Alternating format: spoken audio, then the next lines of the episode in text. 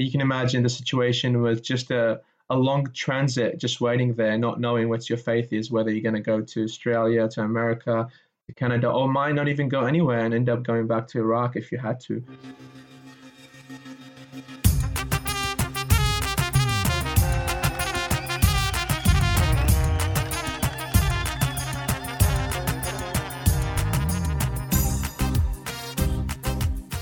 G'day and Shalom Aleichem. My name is Ninos Kanna, and this is my maiden episode of hosting the Assyrian podcast. As you can tell, I'm based in Sydney, Australia, and I'm looking forward to sharing many more fascinating Assyrian stories from down under in time.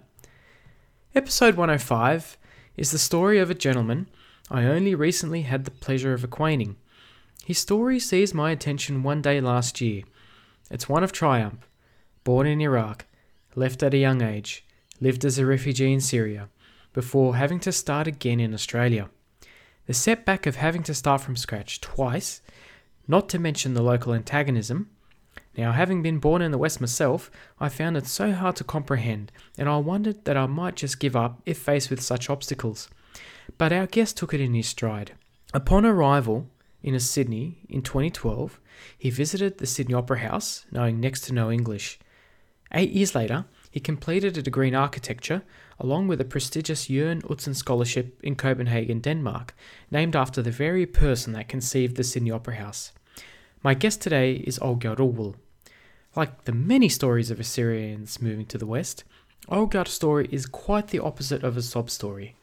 It carries an unshakable message of resilience, and the reason I wanted to interview him is to learn about his perspectives. How does such an ambitious, intelligent, and successful person see the world? How does he see our community? Can we and must we all be as resilient and ambitious as Olga? Look, I can't say or advise on that, but I do believe through this we can all learn more about our, us and ourselves, community and individual. As an aside, this interview was conducted using social distancing. it was a challenge, but we eventually overcame it. So, whether you're listening to this while driving, exercising, at work, or at home, Please stay safe, and thanks for listening. Before we get to this week's interview, if this is the first time you're listening to the Assyrian podcast or you haven't done so yet, we would love for you to subscribe. You can do this however you're listening to us. We'd also love for you to rate and review us wherever you listen. Also, in every Assyrian is a story. If you know someone who should be on the podcast, please reach out to us. You can find more information about nominating future guests on our website. Lastly, the Assyrian podcast is brought to you by Tony Kalogerakos and the injury lawyers of Illinois and New York. For listeners based in the United States, if you know anyone that has been in a serious accident, please reach out to Tony Kalogerakos. Tony has been recognized as a top 40 lawyer and a rising star by Super Lawyers publication. He has obtained multiple multi million dollar awards. Tony can be reached at injuryrights.com or on telephone 847 982 9516. And now for Ulwul. Please enjoy.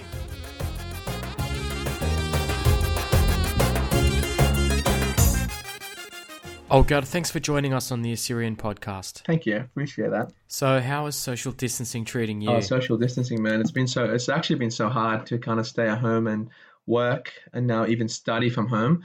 So, uh, it's been a bit, it's been a bit painful, but I've been trying to put the exercise in every morning keep my body keep my body going and my mind working. So it's going all right, I guess. And the weather's beautiful, so we can't complain. The great weather is not helping. It does, but at the same time, you rather it not be raining. You can just like put your feet outside of the sun a little bit, sit in the sun for like five ten minutes. It's better than having storms and, and thunder and make you just want to sleep. You know, what, we got to deal with what we have, right? And um, I think that's kind of uh, my big philosophy in life. Just you have to deal with the card. What is it called? Hand of cards. Deal with the cards you, and you guys that are dealt play it right. You. So yeah. whatever situation we are in, we just gotta have to try and make the best out of it. I guess. Indeed. So, Olgar, when were you born? Where were you born? What's what's your background? So first of all, I was born in 1995 in uh, Baghdad, Iraq, and yeah, I've been I was born there, and then. Well, in in yeah, Dora. No, in Baghdad, Jadida. Ah, New Baghdad. Yeah, which is like a well, it's in Baghdad, but it's called it's called technically called the New Baghdad because it was like a meant to be a new suburb, but it wasn't the new suburb. Now, yeah, I was born. I was born in Iraq, and again witnessed the war in 2003, and managed to escape the persecution that was happening in 2006, and actually migrated to um, next door neighbors in Syria, and stayed there as asylum seeker for about six years, where I think it was was pretty tough there as well. Some people, uh, not some, some people imagine it as just like a journey. Oh, you just travel to another country. It's actually no you had to start from zero there again. You had to start from zero, leave your family and friends all in, in Iraq and go to Syria. Also, they speak a different dialect of Arabic, so that mean you that meant that my Iraqi Arabic was a kind of a flag on my head. They know you're Iraqi, they know you're not Syrian, so then they treat you a bit differently. Still, cop the people there are amazing. I love them, and I've had so many friends from there and good friends, but at the same time, some really racist people that did not like you. Uh, where were you in Syria? Um, in Syria, we were in, in, the capital, Damascus. When was that? Yeah, so um, I went. Yeah, so I went there in 2000. From 2006 to 2012, we went in Syria, and I guess I guess that was a big journey. That's when I kind of I think my journey started of trying to kind of stand up for myself and do the best I can with what what I have. And you can imagine the situation was just a a long transit just waiting there, not knowing what your faith is, whether you're going to go to Australia, to America, to Canada, or might not even go anywhere and end up going back to Iraq if you had to, because many people got stuck there and didn't make it out. So eventually we got kind of blessed to make it to Australia in 2012, 20th of February 2012, if I'm correct.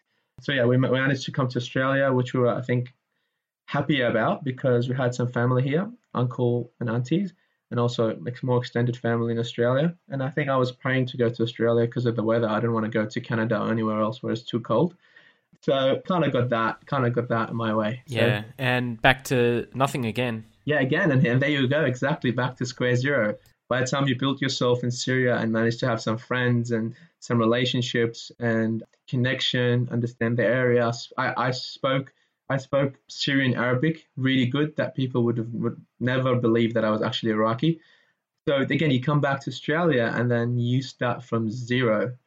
You start from zero. I remember how shocked I was when I got to the airport and I got the like, "How you going, mate? Good day. Welcome to Australia." G'day, mate. And I was like, "What is this? What is going on here?" And that was that was kind of the starting point for me because, uh, yeah, because I, I like didn't didn't know much English actually. Like all I knew was, "Hi, my name is my name is this, this, that, like the really, really basic English, like really basic, and started from scratch again. And I think it was harder to start from scratch here because, again, you have no, like, culture is very different. You get the cultural clash, you get the kind of financial starting from scratch, you get the building your home, not, not just house, having a house, renting a house, and actually build that home and that sense of a home in a different country and different context was pretty hard building those relationships. And I guess going to school and not speaking good English again put a, a big flag on my head and a big target for a lot of bullies and a lot of people that thought it was fun to make fun of the kids that quote unquote off the boat or migrants. Very harsh. And it was your second time dealing with this. Yeah, yeah, exactly. So that was kind of my second um, interference with it. But at the same time, this was a bit a bit more in a sense harder in a in term of the at least with Arabic you can speak some sort of uh, Arabic to another dialogue and you can kind of defend yourself but not knowing English and being laughed at every time you say something is pretty hard. It kind of tends to put people down and get them to become very enclosed and very not shy and don't want to speak out because they want to defend themselves because then people are going to make more joke about what they said. Yeah and I think that was. I mean, did you find the Middle East more uh, culturally similar? No, no, no, no. I, I think definitely cultural similarities. Definitely. Again, there's there's different different countries have different things, but again, in the context of the of the Middle East and the context of the Middle Eastern culture as a big umbrella, there's a lot of similarities between the Iraqi and the Syrian culture. But when you when you migrate from that culture, from that context to a different, totally different context, um, you kind of definitely do get a bigger cultural clash with Australian culture. Yeah. So I guess that was that was a bit of a challenge, but at the same time, I think my absolute biggest challenge was actually just the language. Because if you know the language, you can communicate, you can learn, you can defend yourself, you can make friends, you can speak in class, you can learn But once you don't know the language, that's I think the biggest obstacle for you because you can't communicate and you kind of get stuck in the situation. Mm. So, if you ever release a book, I am coming up with a title for you. Yeah, Three zeros. three zeros. Yep. Why? Well, because you started Oh, yeah. from scratch three times. Three zeros. Three in zero. Iraq, Syria, and Australia. Yeah, well, Iraq, you don't start. I don't. You know, I don't think you technically start from zero because I guess, I guess this is the big thing that many people don't understand about the problem of immigration or migrating as a whole family. I guess when you when I was born in Iraq, my dad worked really well, uh, a really, a really good job. My mom had established a house. We had connection. We know people. So you kind of are built within this network of connection. If you kind of imagine it like a network, and all of a sudden you can actually tap into different network. You need connection here. You ask dad. You need connection there. You ask mom. You ask auntie. You ask uncle. That is all disappears once you come to Australia. Yes, you do have some extended family, extended family, and you can use their connection, but it's very limited. It's not like you're actually being born here and your parents are established, got a really a really good rhythm here. They know people, people know people, and just that instance, that support network in terms of financial or either or as well social network. When you start from zero with those two things, they're really really painful, and that's why I salute all the like migrant parents that come here, make it up, work, have kids, and grow their kids to the best way. I literally salute them because it's such a hard job that is underrated by a lot of mm. people. Indeed, indeed. Quite a number of Assyrians have arrived in the West post 1991. They've spent years in transit countries. They wake up each day not knowing what the future holds for them and their families. That uncertainty, Yeah. like your Yeah. life, it's on pause. It makes it so easy to give up, doesn't it? It is definitely really easy to give up. How do you give up?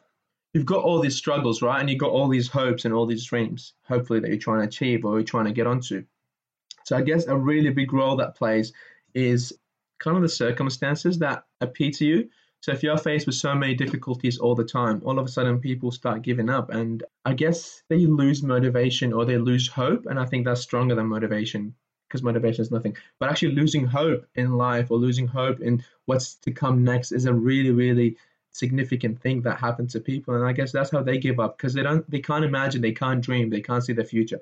So imagine yourself being in Syria stuck there. It's like it's like an analogy for it. It's like a train station, right? So let's say you were traveling from Iraq to like a, des- a destination because you actually don't even know your destination. So you get to Syria and you kind of they go like to you, okay, you have to wait here for your train, and we don't know how long you're gonna wait here, but you know what? Just hang on. And you don't And even know your here. destination. Exactly at the same. That's that's another annoying thing. You you might not even know. Some people do know because some people do apply for specific refugee programs. But in general, when you go under the UN kind of umbrella, they can actually send you whenever and whenever is wherever is good because you want to just go and start establishing yourself because you know that Syria part is just a temporary station. And and imagine living in that temporary station or that temporary situation for six years, and this that seems a lot for us, right? And I know people that lived in that situation for 12, 14, 16 years. Could you imagine like 16 years of being unstable, knowing that you're going to go somewhere or, or hoping that you can go somewhere else where it's better. And I think that is when people start giving up. And I, I don't I don't blame them. I don't blame them. The situation actually turned out really bad. Luckily, luckily I've have I have a very strong family and strong parents, and they've always been that kind of the lighthouse through these dark times, through this foggy situation, where they kept me on track and kept me believing and, and being able to dream. And also they've worked so hard in their life, and I they not sure if they passed that through the DNA or just passed it through my through them teaching me how to work hard and just seeing them by example. Yeah. So, what year did you arrive in Australia? So I arrived in 2012, and I I believe it was February, either February or March. I don't want to make a statement that I'm gonna regret later, but I, I think it was 20th of February. If um Wow, eight years. yeah yeah, it's been eight years. Do you remember your first day in Australia? Tell us about what you did when you first arrived. So I do remember that first day. Actually, we arrived international airport. Of course, we didn't come on a boat. That's uh, that's my favorite joke to everyone. Everyone's like, "Oh, you're, you're a refugee off a boat." I'm like, "No, actually, off a plane." So uh, it's, it's a bit of a dad joke, but it's about it. there's a bit of a there's a bit of a complex in Australia about being a refugee arriving by boat. Exactly, as refugees, all arrive on boats, but we don't actually, not all of us. Anyway, so we did arrive to the international airport in Sydney, and um, yeah, it was it was at night time, so I think it was like six thirty or seven p.m.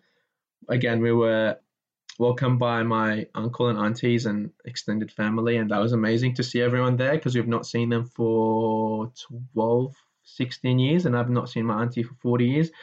I guess that was really heart heartwarming because you get to see the people that are here, and it was really a big relief moment. Took a couple of photos, then went to my uncle's house, had dinner, and yeah, I think that's how the journey started. And then I think a second or a third day already, or second day, I had asked my cousin to take me to the Opera House because I really, really, uh, I've seen the images of the Opera House. So the first thing you search on on Sydney back in Syria when you had a really slow internet is a picture of the Opera House that pops up, and I'm like, I don't really want to go and see this place.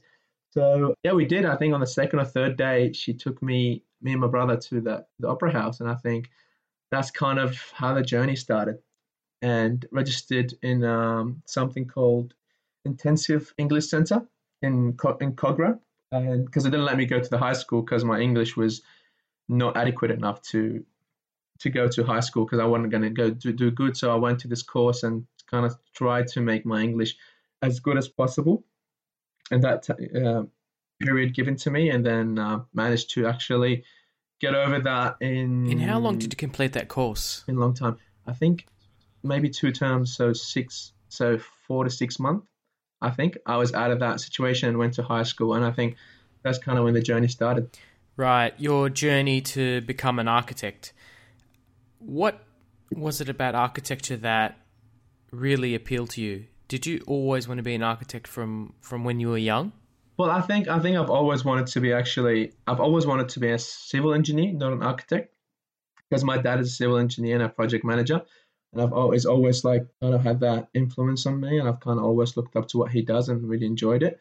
The kind of the opera house definitely emphasized a big cultural thing in Australia, and also you look at it, you look at the shapes, you look at the geometry that was created, and back then for the 15 slash 16 year old me was a really big deal, and I really enjoyed it, and I really wanted to see it in person because also that in my head made sense. Like I'm in Australia, if I go see this thing, that means I've actually in Australia kind of that confirmation. And once since I got there, I was I loved it. I loved it. And since then, every time I go to the opera house, it just amazed me that I fall in love with it more and more every time. And I find a better angle every time, and I take a better photo every time. And it's so much. It's just a masterpiece. Yeah, I absolutely agree. Uh, whenever I go there, I still am struck by how beautiful that building is. Exactly, exactly. It's it's it's like every environment. If there is too much sun, not much sun, all that it's creates a piece of art. Exactly, it's a piece of art, and definitely that does play a big role in then inspiring me to be an architect, but um, not like not very directly in a sense, but more like in the background. That probably had happened in my subconscious thinking, uh, subconscious mind, sorry, and not really kind of oh yes, opera house. Oh my god, I want to be an architect. But it, it was kind of part of the process where I slowly transitioned from a civil wanted to be a civil engineer to be an architect. Yeah. What was it about architecture that made you fall in love with it? Was it the aesthetic, uh, the art, or could it have been the the design aspect or its similarity to engineering? No, no, no, no. I don't think I don't think it's love of. Not, not. I don't think it's necessarily love of art. I do appreciate art and everything, but I think it's love of design. Being able to bring an idea from your mind, from your head, onto a piece of paper or a piece of computer and then slowly building that idea up to be something that people actually occupy and live in. And also so the idea you kind of bring an idea to life in a sense but also the, the effect you have by designing whether they are product or architecture that impact you have on people in terms of yeah, it's just like it's like giving birth, but to ideas. And I, I know it sounds a bit weird, but yeah, just it's like it's like nah, it's imagine right. me thinking about this proposal or this architecture, and it's just in my head. It's a thought, and all of a sudden that thought becomes some lines, and those lines become a bit of a sketch, and that sketch becomes a 3D model, and 3D model builds and slow, slowly, slowly, slowly, you get this thing that people actually occupy, and it all originates from your kind of small little brain cells, and I, I that fascinates me so yeah, I, and also I think is what inspires me from the Opera House and Jørn Utzon is that the legacy that architecture can leave for you as a person. That's right. And how Indeed. you can actually influence a whole country, not just a city, a whole country by that piece of architecture that becomes a national symbol, I guess. Yeah, yeah. I want to ask about purpose. You're obviously a very driven person. Did architecture lead you to your purpose, or, or did your sense of purpose lead you into architecture as a career? I guess it depends how you define purpose, right? So, I think it's finding your purpose. It's a it's it's a big journey, and I don't think there's ever an answer. In my personal opinion. So I'm still I'm still searching for that purpose, and I guess architecture has been has played a big role in it and played a big role in influencing me and actually making me able to design and understand what my purpose is through architecture. But at the same time, I think I've got some personal purpose that I believe and I explore and try to do that might not relate cl- closely to architecture, but I guess they overlap in a sense. But at the end of the day, I don't think I don't think I can tell you whether my purpose has been fulfilled in architecture directly, but I think definitely it's been a great journey so far to actually try and find the actual purpose. And I think you, as a personal personal opinion, I don't think you ever kind of find that purpose is more like an evolving purpose. The more you evolve, the more you mature, the bigger the purpose, the different the purpose becomes. And I guess, in a sense, yes and no a short answer.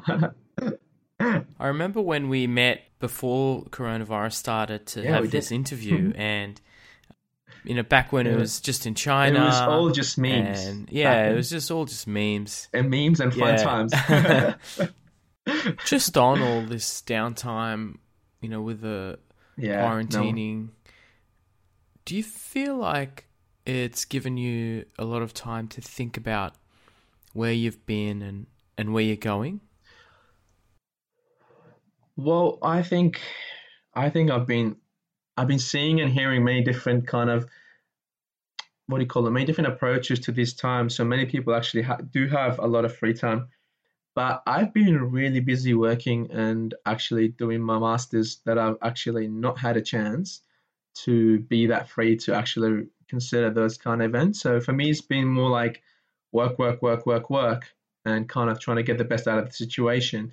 Now, I do get your point in terms of this makes you reflect more on what you do and how you do it. Look, that question is always in my mind as a just as Alka. It's always in my head. Is am I doing am I doing am I doing great in my in the term of in the term of am I developing myself, not doing bad, I think I think am I developing, am I growing, am I becoming the next better version of myself? And I think that has been a, a has been a big part of the process for the past several years. Mm. But I think it's become so natural, built within me that I don't like necessarily can answer you a direct question, like a direct time and tell you, oh, yesterday I was thinking about yeah. it. But I think it's a rather a built-in program that I just go by. Yeah, yeah. Sorry, I'll get just on your arrival into Australia. What were your first thoughts about the Assyrian community? I mean, you just arrived into a into the diaspora, and you see a Assyrian community here that has been here for for established for many years. What were your first thoughts? Uh, so look, I I arrived in that age when you don't pay too much attention to those things. I think, in a, in a sense, there's um, yes, I did see the there's a big community there is great churches, great activities, and uh, really, really well educated people that that I've come across. And at, the other end of the spectrum, people that totally give up. Um, so I guess that the idea I did I didn't pay much attention to be honest to that specific that specific kind of moment of the Assyrian community. Because at the same time, I think what played a major role in that is that we actually lived away from the where the Assyrian community is located in Sydney. So, uh, uh, just to clarify for our viewers, uh, most yeah. of the Assyrian community is located in Fairfield. Fairfield is about 35 kilometres or 20 miles uh, west of, of Sydney. Roughly speaking, yeah. You are not living in, near Fairfield. Yeah, so we lived in in an area called Rockdale. So, which is, I don't know how many kilometers from the city, but I'll just use a drive. So, it's about 20 minute drive from the city. I guess we came here because my uncle was living around these areas and we wanted some support while we established ourselves. And since we established ourselves here, it become kind of harder to move move away because we've got again you build that network and we don't want to start again from zero. Well, not zero, but you don't want to start back again. Uh, but we'll see what's going to happen there. But initially, yeah, I got I got kind of put in this community where there is a lot of. It's a very mixed community. It's a very mixed community around these areas. Now, again, a lot of um, Middle Middle Eastern, not many Assyrians, but a lot of Middle Eastern. So, uh, for example, Lebanese, some Iraqis, but I think majority are like around Lebanese. But again, we don't want to gentrify this area, but rather the Macedonians, rest Macedonians, Greeks, so a lot of really different ethnicities, I guess, and that's what I'm trying to get onto. So really came across a diverse set of contexts and diverse sets of beliefs and communities that I came across, and I guess that kind of lifted my attention a little bit away from whether if, whether if I lived in Fairfield, I'd have been really focused on the Assyrian community as a, as as a whole, but but rather look, I, I was still involved with with different youth activities and different things, but but it just meant that being away from the community gave me the opportunity to kind of look at the bigger picture and see what other people and other other communities are doing. And in a sense, I didn't have that sense of like I didn't think of communities and backgrounds that much, but rather just like I just just individuals inspire me and I like look up to them regardless of their background. Sure. Do you feel that being away from Fairfield from the Assyrian community uh, gave you any advantages uh, besides gossip? well, well, yes, yes, yes, and no at the same time. Because again, you're still living in an Assyrian family, so you still live in that context, but just being that a step away or like two degrees away from that influence can be well, at least for me was a good was a good thing. Yeah. Did you experience any bullying or antagonism when you were within the assyrian community? Oh yes. Yeah. Look i didn't experience much because everyone i came across was relatively nice and i always used to go with either my cousins or relatives. So again there was always someone there that knows these people. But generally speaking, yes, yes, the everyone it was it was a bit comforting, but at the same time, you could you could see that people know you are new, and people don't like migrants in a sense, even though they they're migrants or they're second generation, or first generation or whatever you want to call it. But yeah, people get that sense of oh we are better or like oh what is that guy doing? But anyway, it was in a sense yes, I did get a sense of relief, but at the same time, I came across a couple of individuals that potentially ruined that kind of sense of relief. Yeah. So I just wanted to ask the Assyrian community. Well, when I was growing up in the Assyrian community in the early 90s, you had your wave of Gulf War migrants. Yes. and you, you had subsequent waves uh, of Assyrian migrants.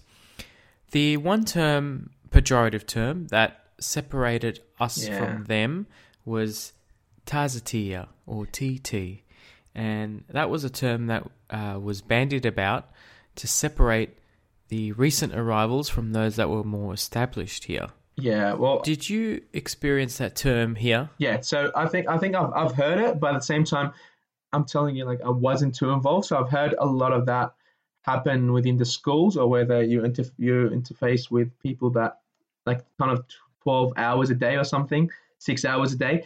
But I was my my kind of contact points were very limited to these big groups and big kind of Assyrian gathering, whether they were like events or or uh, parties or whatever it was.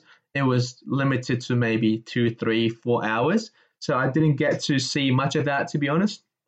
But at the same time, I've heard really, really bad story, and actually disappoints me that people within our community can be so ignorant and so so entitled to call other people like those kind of names, and their parents were actually being bullied and called the same thing because they were taz- Tazatia or TTs. And I really don't, I really don't even use that phrase because I refuse to use it. But I'm just mentioning it here because we are on this and we're trying to touch on this point. I totally, I totally refuse to use this this term because I think it builds it builds that kind of culture that is okay to say it and it's actually absolutely not okay. Well said, Alkar. Well said. At the end of the day, we are all Assyrian. Exactly.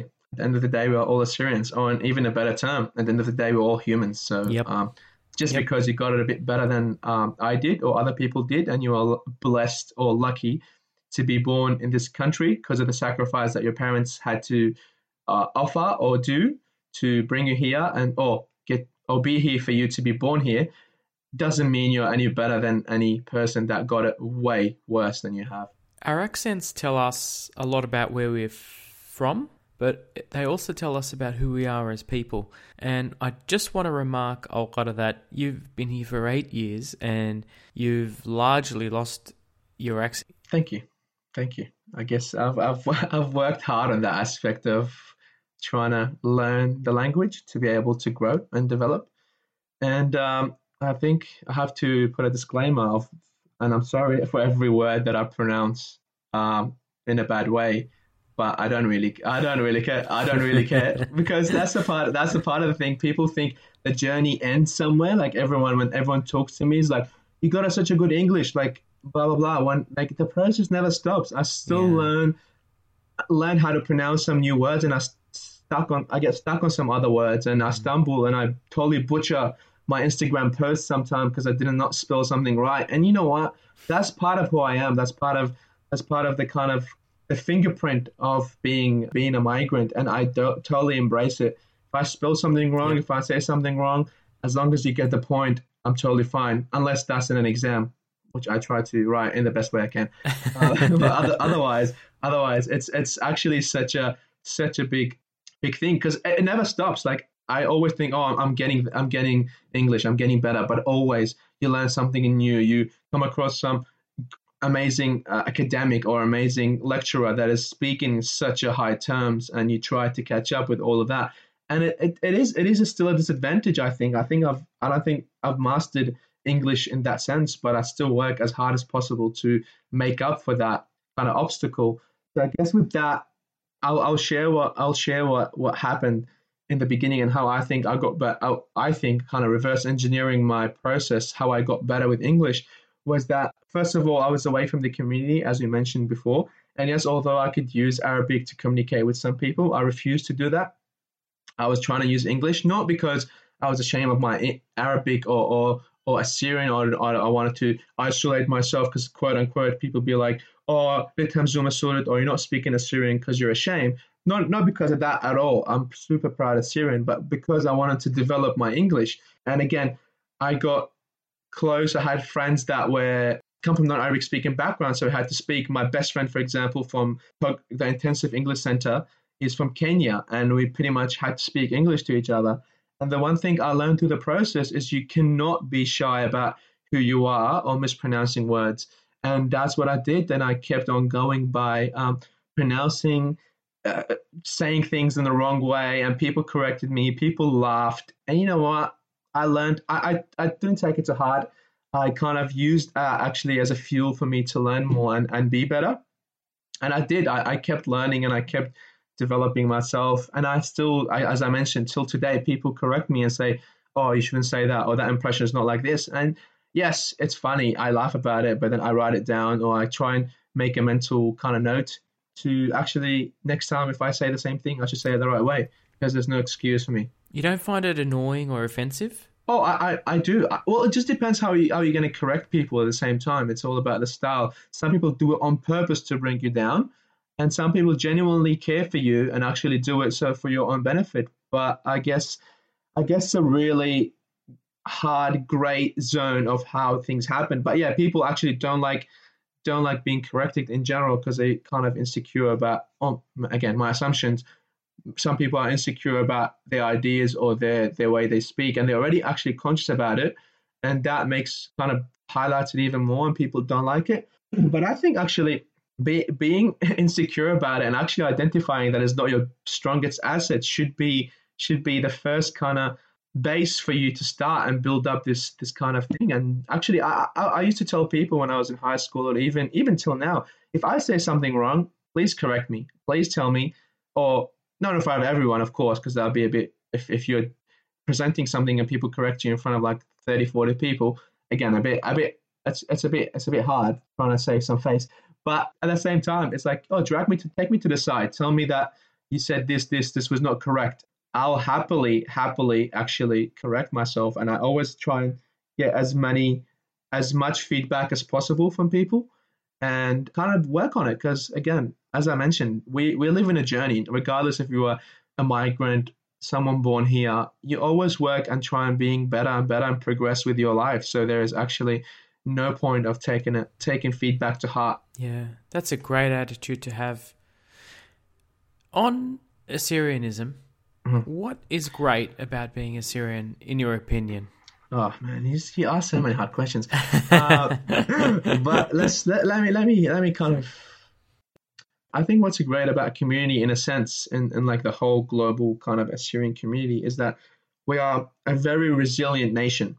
We've been through so much, so so so so so much, and again so much, and yet we come across to the other side, in in a sense and in a comparison, always better. I think at least my personal beliefs are that we kind of there's always really big obstacles and I don't think even big is the right word. It's like enormous obstacles, detrimental obstacles that come to have come on our nation and on our people, and yet the people actually come across on the other end with a better view or somewhat manage to rebuild their lives or, or, or kind of develop in a sense.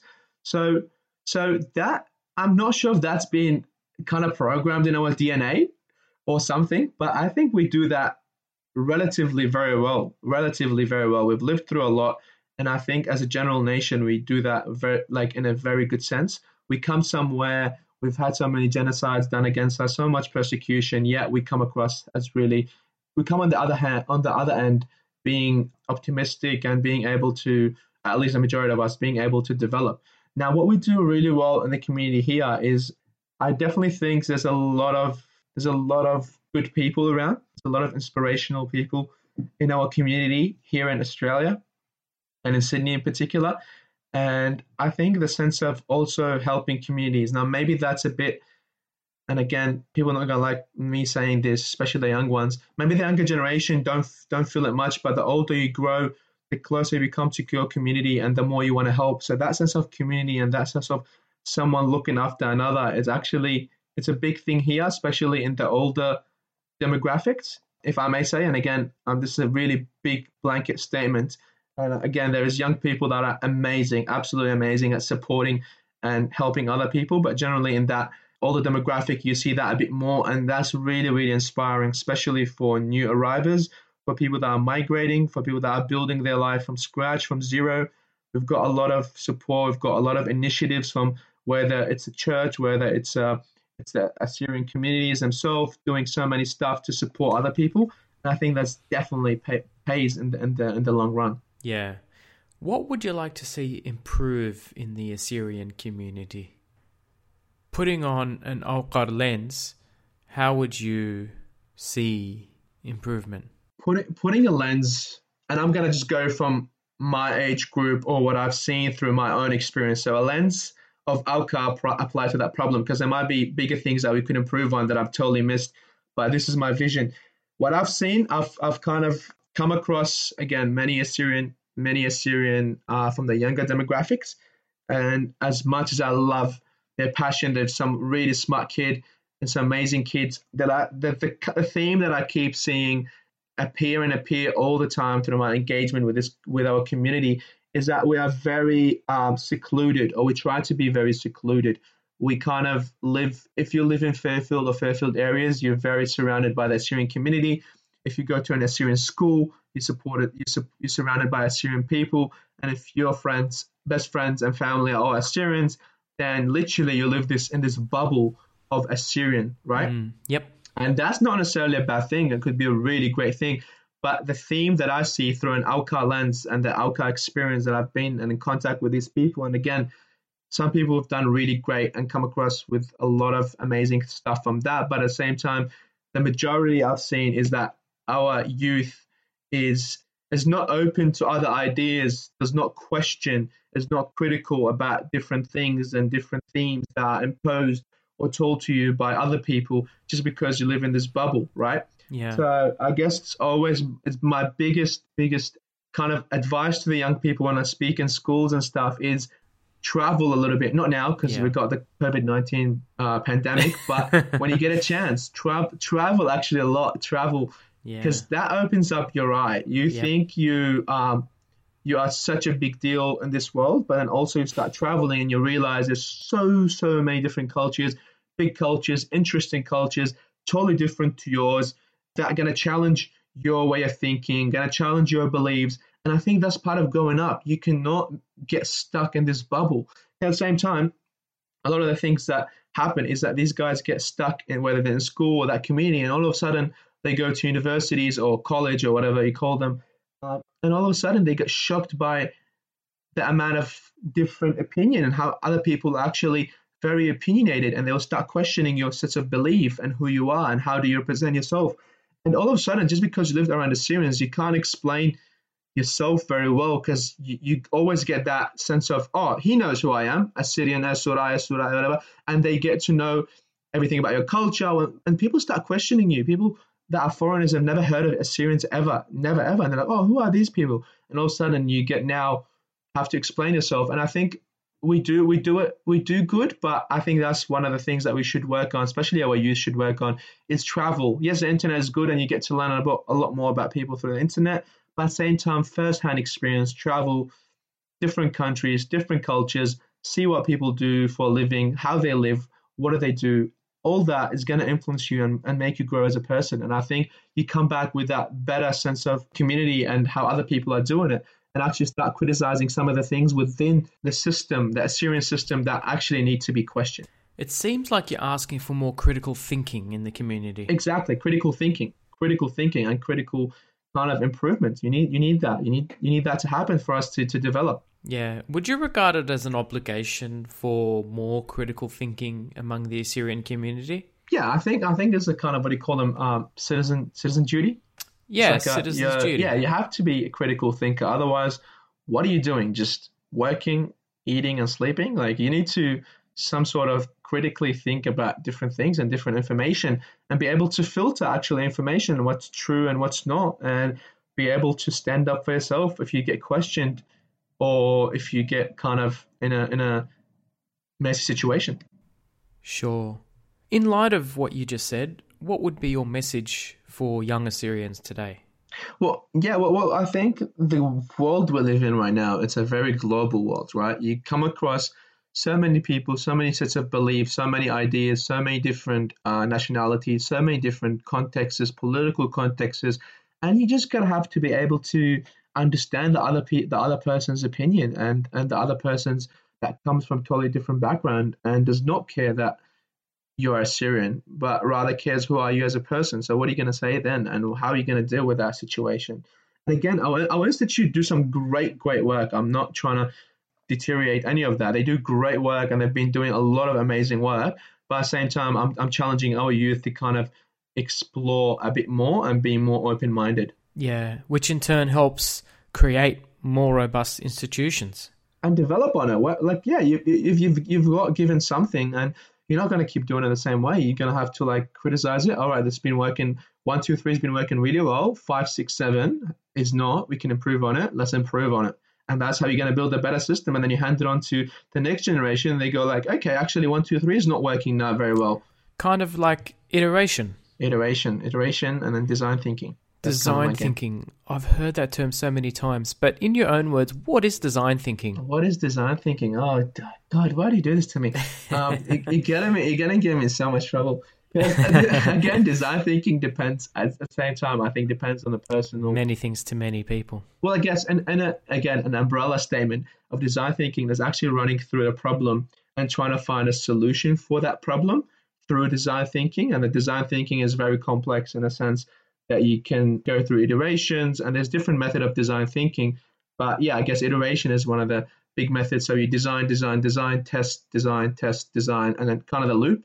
So you actually like okay, you go from problem to solution to prototype to test, and I'm drawing with my hand uh, to test to test to kind of go back to iterate and and then kind of the, the loop keeps going. And you can always design thinking never stop.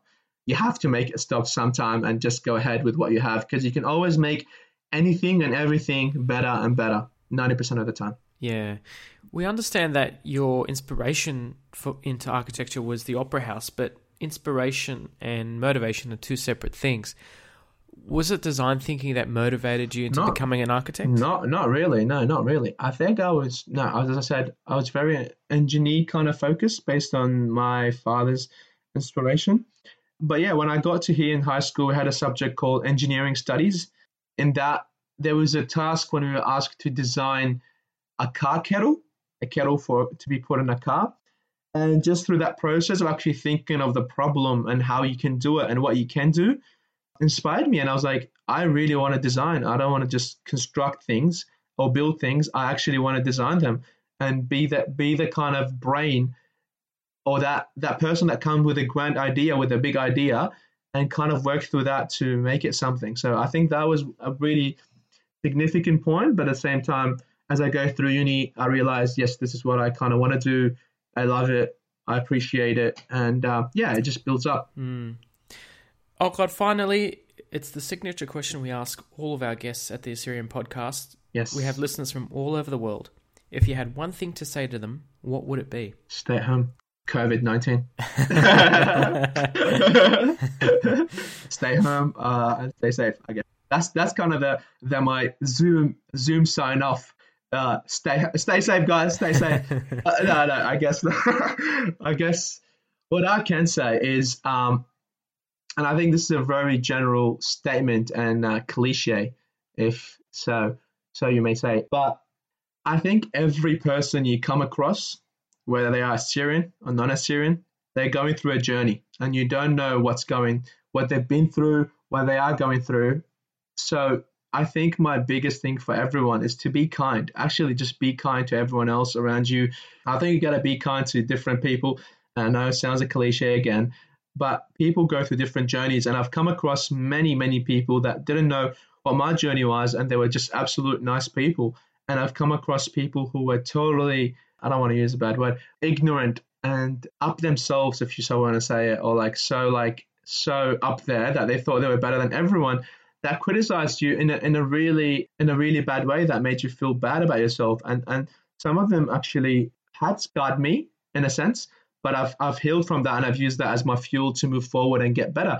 But at the same time I think my biggest biggest kind of motto is to be kind that's one of them and the second one is I say hard work beats talent and that's kind of uh, uh, a caption on my on my Instagram profile and I genuinely, genuinely believe in it. I'm not the smartest person on, on, on earth, and I've definitely met smarter and more talented people in my life, but they're not doing what I do, what I'm doing, and they'll. I don't think they will, they will be able to do what I'm doing is because of the amount of work you put in. It, you're a perfect reflection of the work or lack of work you put in yourself. So I guess, in a sense, work hard on whatever you set some goals, work hard, and be kind, and stay safe and stay at home. Al thank you very much for joining us today on the Assyrian podcast. No worries, mate. No worries. Absolutely my pleasure.